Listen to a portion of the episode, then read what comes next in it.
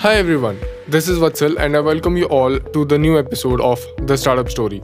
Today we'll be talking about paid to organic ratio so जैसे हमने पुराने episodes में एक्सप्लोर किया जो कस्टमर एक्विजिशन कॉस्ट है वो एक ऐसा कॉस्ट है जिससे एक कस्टमर को आप एक प्लेटफॉर्म पे ऑन बोर्ड करते हो by spending money on marketing and different marketing channels but कुछ ऐसे भी कस्टमर्स होते हैं जो ऑर्गेनिकली यानी कि थ्रू वर्ड ऑफ़ माउथ या आपका एड देखे बिना इस प्लेटफॉर्म पे, जो आपने प्लेटफॉर्म बनाया, उस पर आए हैं, उनको बोलते हैं ऑर्गेनिक कस्टमर्स और ऐसे कस्टमर्स हमें ज़्यादा चाहिए, जिससे हमारा कैक रिड्यूस हो पाए। सो आइडियली ये बोला जाता है कि paid to organic ratio should be one is to one जिसका मतलब हर एक पेड कस्टमर जिसको आपने पे करके एक्वायर किया है, वो एक अनपेड कस्टमर यानी कि एक organic customer through word of mouth ला रहा है।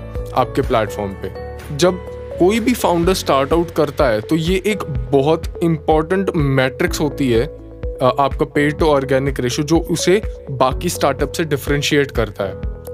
Knowing these will give you a good top level view of marketing operation that are going on under your company and all well versed marketing professionals can help you organise them properly So here we come to an end of this episode. Hope you have learned something new. Stay tuned to the podcast for more such information. Thank you.